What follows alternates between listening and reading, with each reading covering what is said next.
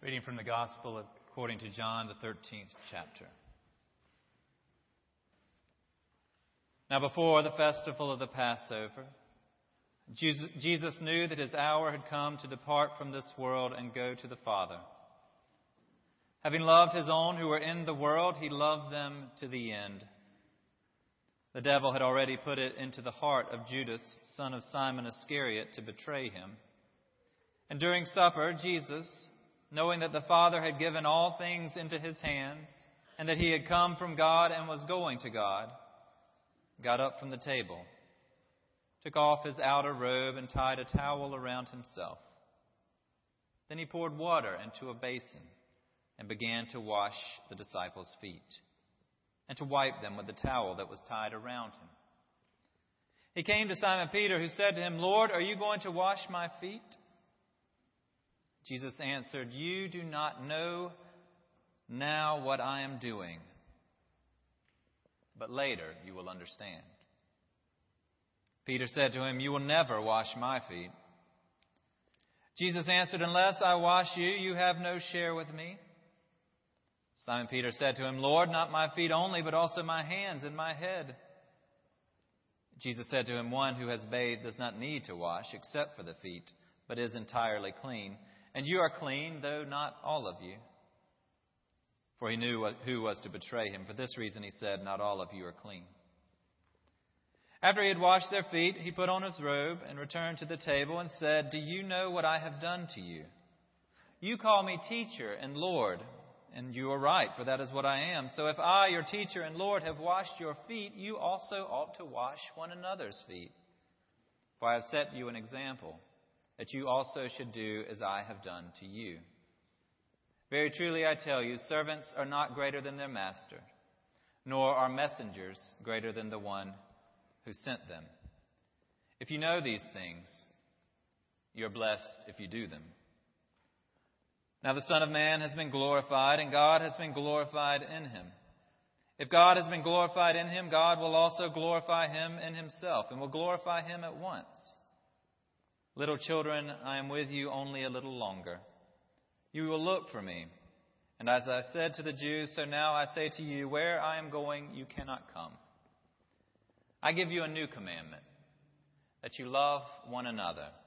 Just as I have loved you, you also should love one another. By this, everyone will know that you are my disciples, if you have love for one another." The word of the Lord. Thanks be to God. There's no telling how many times Jesus and his disciples ate together. One of the accusations against Jesus was that he was a glutton. He was constantly being chastised for eating with sinners. Apparently, Jesus liked to eat, just not alone. He liked to eat with others. Sharing a meal is a unifying act. If we have nothing else in common with the persons at the table, we have the table in common. And from the table, the meal. And then we begin to connect. It's one of the reasons we drag you up here frequently.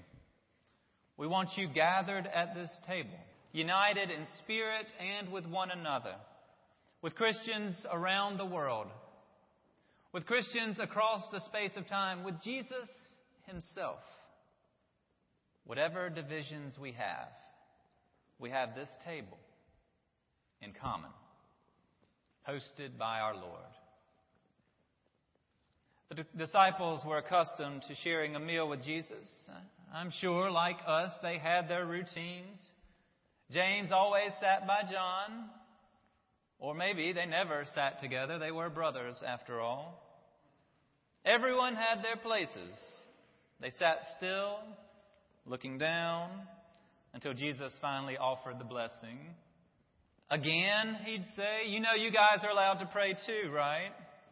But who wants to pray in front of Jesus? On that night, soon before Jesus' death, they had gathered, found their spots. Jesus offered the blessing. There were side conversations about what had happened that day.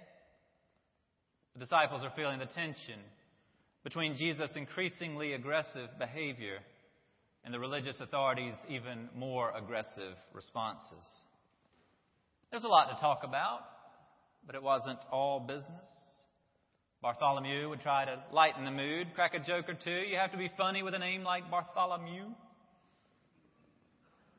Everyone, everything was routine enough.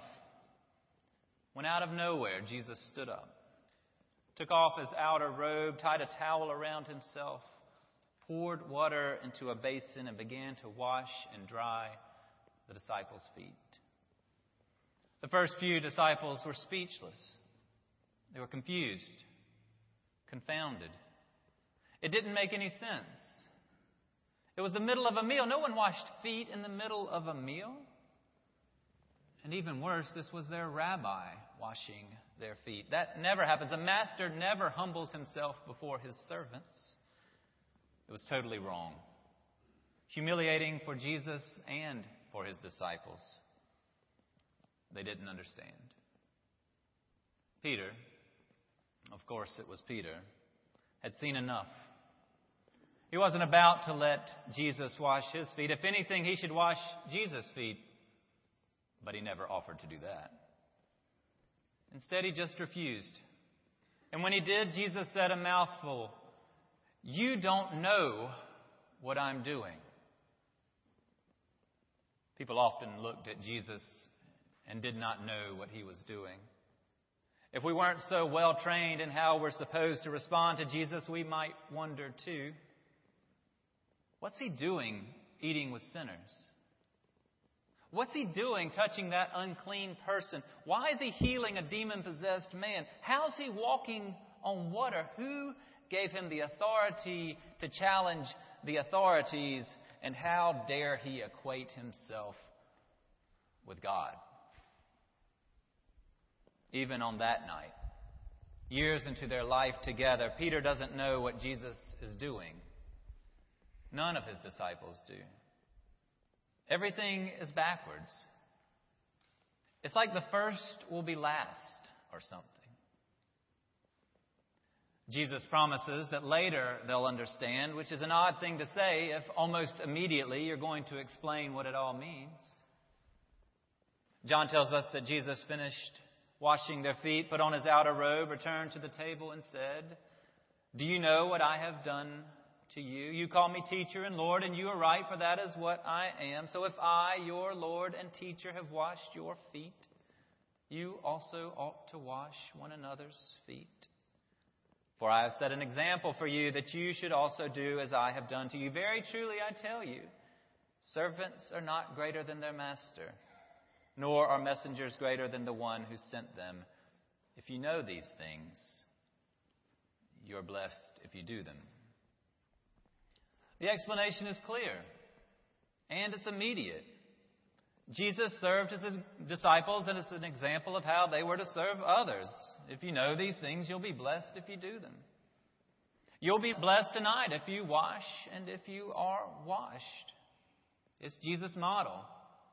It's his command. But as significant as his example is, I think there must be more than the explanation he gave, more explanation to come. The disciples understood what he said. I've done this, so you'll do this. Simple enough. There's no further explanation needed. And yet Jesus said later, you will understand. What's left to be said, left to be explained, is something he'd have to show. Foot washing, this humble and gracious act, meant even more than service when Jesus offered it. Like bread and wine become so much more in his hands. Water, basin, towel. In his hands they become sacramental. They reveal a mystery that only later, much later, can we even begin to comprehend. It's only at staring at that cross, seeing Jesus own it, that we begin to have even some understanding.